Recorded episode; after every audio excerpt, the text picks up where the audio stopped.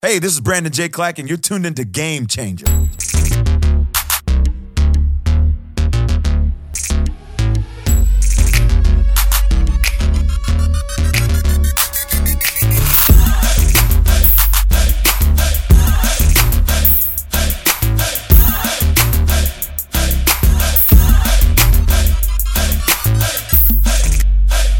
Going on, everybody? Brandon J. Clack here on all your social media platforms, and you are tuned into another session of Game Changer. Uh, You know, it just seems like, dude, you're just a regular on the show now. Dude, I'm here. I'm like, I'm back. I got my boy Courtney Beer with me, man. What's going on, man? What's up, fam? Listen, I'm happy to be back, man. I didn't get canceled. you know, anytime you get invited back multiple times, you must be doing something right. I guess so. I haven't stunk up the joint or anything. nah, definitely not, man. What what are we getting into today? Today, we're talking about your book. Remember, right now, currently, your book, Say It Again The Right Conversations Create Kingdom Culture, is out. People can buy your. Dude, you have a book, man. I got a book, man. Fam, you got a. Were you much of a reader? Uh, in in high school I was, in middle school I was, in my college years no. What was your thing to read? Oh man, I used to love uh, a ton of uh, well, I, I don't know if this counts, but I loved like magazines. Yeah, yeah, yeah. No, And right. So. I was a huge magazine reader. I'm not going to tell you my favorite magazines because you're going to laugh. No, we wanna know. It was Monday Night Raw magazines. Yeah, yeah, I remember WWE that. magazines. I used to love Slam. I would read those slams from cover to Slam. You, cover. do you remember the iconic episode of Slam with Allen Iverson and the fro? Yo, the I have a cover? T-shirt of that. I thought you wore that in Nashville. I, yeah. I appreciate it in Nashville. You know, I feel like everybody was a little confused. Like, what's Allen Iverson doing on here? He ain't saved. They're like, hey, he might be. Who knows? would you invite Allen on the show? I would. Don't you know him? I know Allen. Would you have him on the show? Call him real quick. Are you? you I can't call him now. It's like oh, ten o'clock on the East Coast. Yeah, He's no, definitely up. he's definitely up. He's going to be up, let's be up for, for hours. Let's not So- act like Chuck ain't up. So you better know him by Chuck, fam. Listen, if you're from the East Coast and you know him as Chuck, I won't call him the whole name because I don't want to give it away. If you're not from 757, but you, you do know know that. So you would take Allen if you're listening, AI, Chuck, Bubs, we want you on the show uh, right here because it's called Game Changer. Yeah, absolutely. Now, would you have Kobe on the show? Man, I would love. I would have Kobe on the show, and he could cuss and say whatever he wanted. You let Kobe cuss? Kobe would you bleep him out? Kobe Bryant can say whatever he wanted You, on my you wouldn't podcast. bleep out Mamba? Nope, I wouldn't do it. Do you know the wisdom that would come out of that? Man, Kobe, say whatever you want. I don't care. Kobe's definitely welcome on the show. And Kobe's a guy who kind of lives a motto by say it again. I don't care what I, you know, I'm going to say it again. Uh, so what we're going to do today is something special. You're probably reading the book. We're going to jump into page 13. We kind of want to walk you through this as a devotional style. So when you look at page 13, uh, Brandon J. Clack, I want you to step out and read it. Let the people hear your voice. Page 13 reads like this. Yeah, here's what it says Refuse to allow bitterness to make you backslide. God remains faithful even when you're frustrated. Huh. That's a loaded statement. Loaded. Uh, because I personally believe that a lot of the times when we backslide, well, let's first let me give some context to that in Yeah, case. what, what is back? Because when I think, you know, I grew up Assembly of God. Ah. Backsliding was was a was a big concept we talked about. Yeah. Uh, do you remember T.D. Jakes in that one movie doing the altar call where the lady shot the guy at the altar? and all I remember is Bishop Jake yelling, "Backslider, Yeah. come back, backslider!" And so, uh, what was the name of that movie? I don't know. She just she went up to the altar for salvation and ended up killing a man. It's horrific. Dude, I like he that. went for Jesus and met Jesus the same day. Fam. He's the thief. That's a day. He's the thief On the cross. yeah, he received him and met him. Yeah, man. Yeah, backsliding is is really just you know being at one point with God and then deciding to turn away and go back to whatever the vice is that you were connected to. And uh, you know, I, I even think the book of Revelation describes Jesus as one who wishes you were either hot or cold. But if you're lukewarm, I got to spit you out of my mouth. So you got to consider the, the thought process behind something lukewarm. If it's lukewarm, it started off once hot and then regressed back in temperature. And uh, and that's really the premise of backsliding. That once I was close to God, and then I have decided to go back to wherever it was that I was delivered from. And I think a lot of the premise behind backsliding is bitterness. I think there are unresolved issues in the hearts of the individual that makes them want to go back and spend time with what they have regret about leaving. And uh, that's a that's a hard truth because to be redeemed and still have regret almost seems like an oxymoron. Because to be drawn out of something and then long for it and miss it, some people will begin to question their conversion. I'm not going to go that far.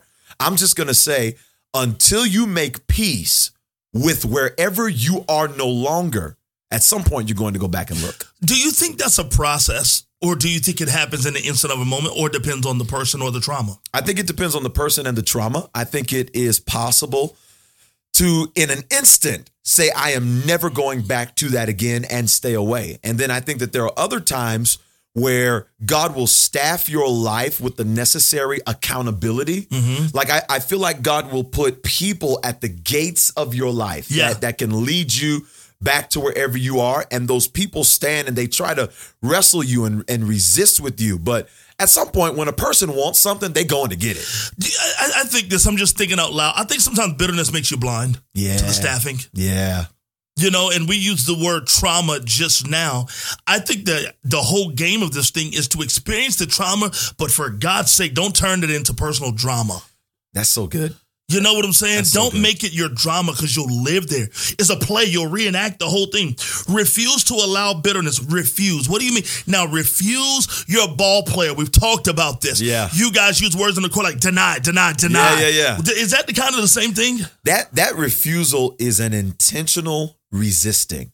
Not only that, but sometimes proper resisting means Xing out certain places that you just don't go anymore. Like if you're going to refuse to drink where you should not find yourself is late nights driving because you're lonely, finding yourself on old streets. You know, I live in Memphis. You know, if, if you're trying to stay away from alcohol, you probably don't need to be on Beale Street yeah. past a certain hour. Yeah. Uh, because if I'm refusing something, then that means I am customizing the environment that would normally make me do things I don't want to do. So a major part of refusal is environmental change. And I really believe that's one way to diffuse bitterness. You have got to change your environment. That means maybe you don't talk to your bitter mom anymore. Hello, you okay? Maybe you don't talk to your bitter mom anymore. Maybe you don't talk to those bitter friends anymore.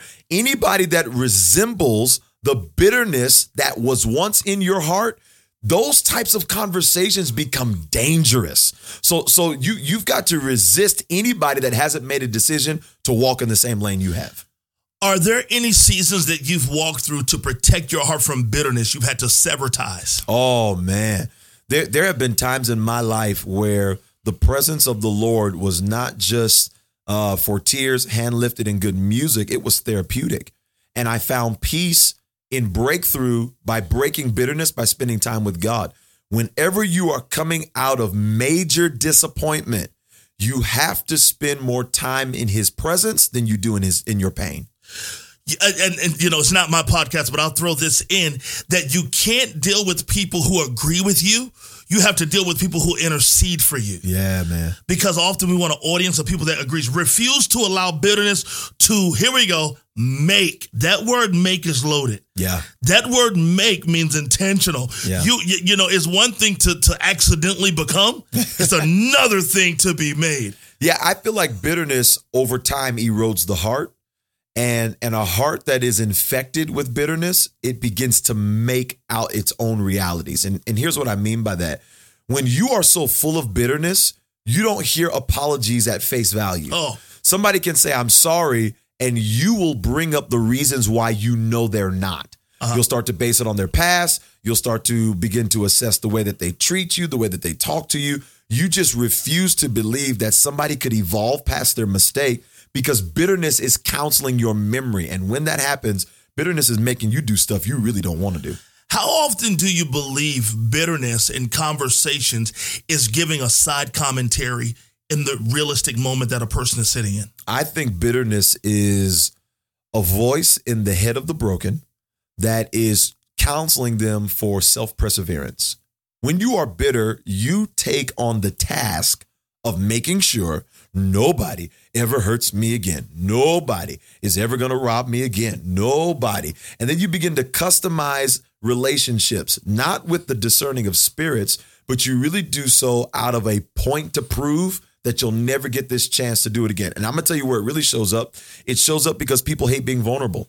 When you're bitter, you kill vulnerability. But I believe you cannot have real relationships without vulnerability. You got to Totally be agree. vulnerable. Totally agree with that. We're here discussing Say It Again, the right conversations, create kingdom culture. Pastor Brandon J. Clack's book.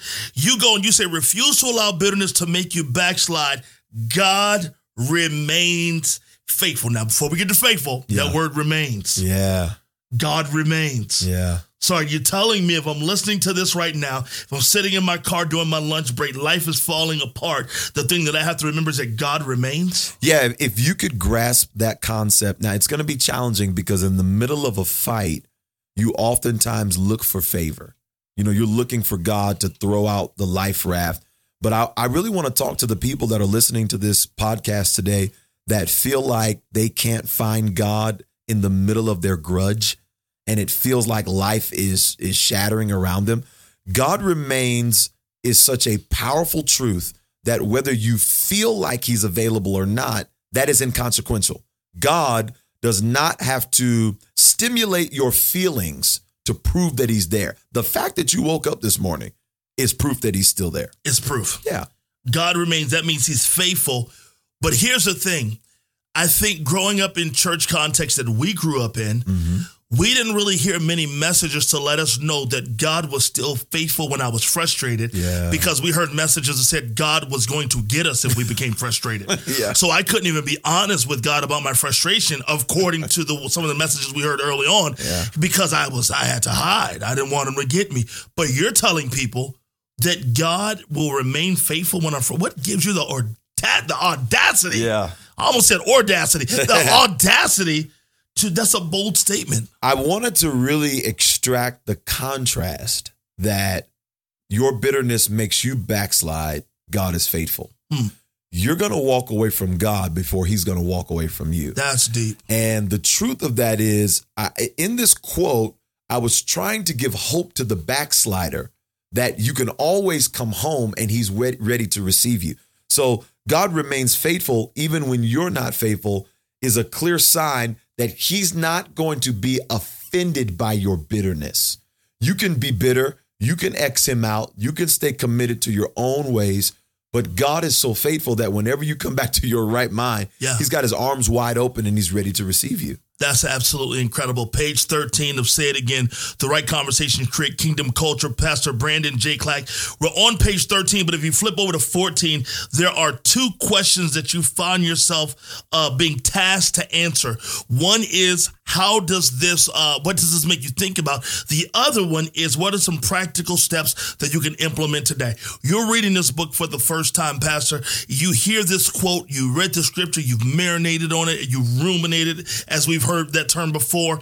Now, you get ready to go to work, drop your kids off. Give me three practical steps you're doing today. Well, the first thing that I'm doing is I am rejoicing. I'm excited that God remains faithful when I'm frustrated. What does that rejoice look like? It looks like me being okay with my frustration, but not remaining. But what does that look like deeper? How, how can I express it? How do you express frustration? How do I express my joy? Oh, man. How can I do Uh, that? to- it is practical. Yeah, e- express joy to me is change. Meaning if if I'm going to express joy, I'm not going to stay in my funk where I was.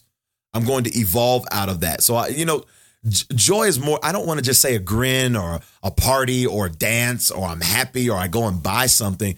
To me, joy is change. If the joy of the Lord is your strength, then you are able to overcome in strength in the areas where you were once weak. There we go. Give Yeah. me two more practical steps I'm implementing today. I'm a single father, dropping my kid off to work, have my long day ahead. Two other practical steps I'm going to implement today. Uh, if if you're going to begin to grasp the concept that God remains faithful even when you're in bitterness and backsliding, the way you're going to come out of that is number one, you're going to focus on the strength of God, which is your joy. You're going to change.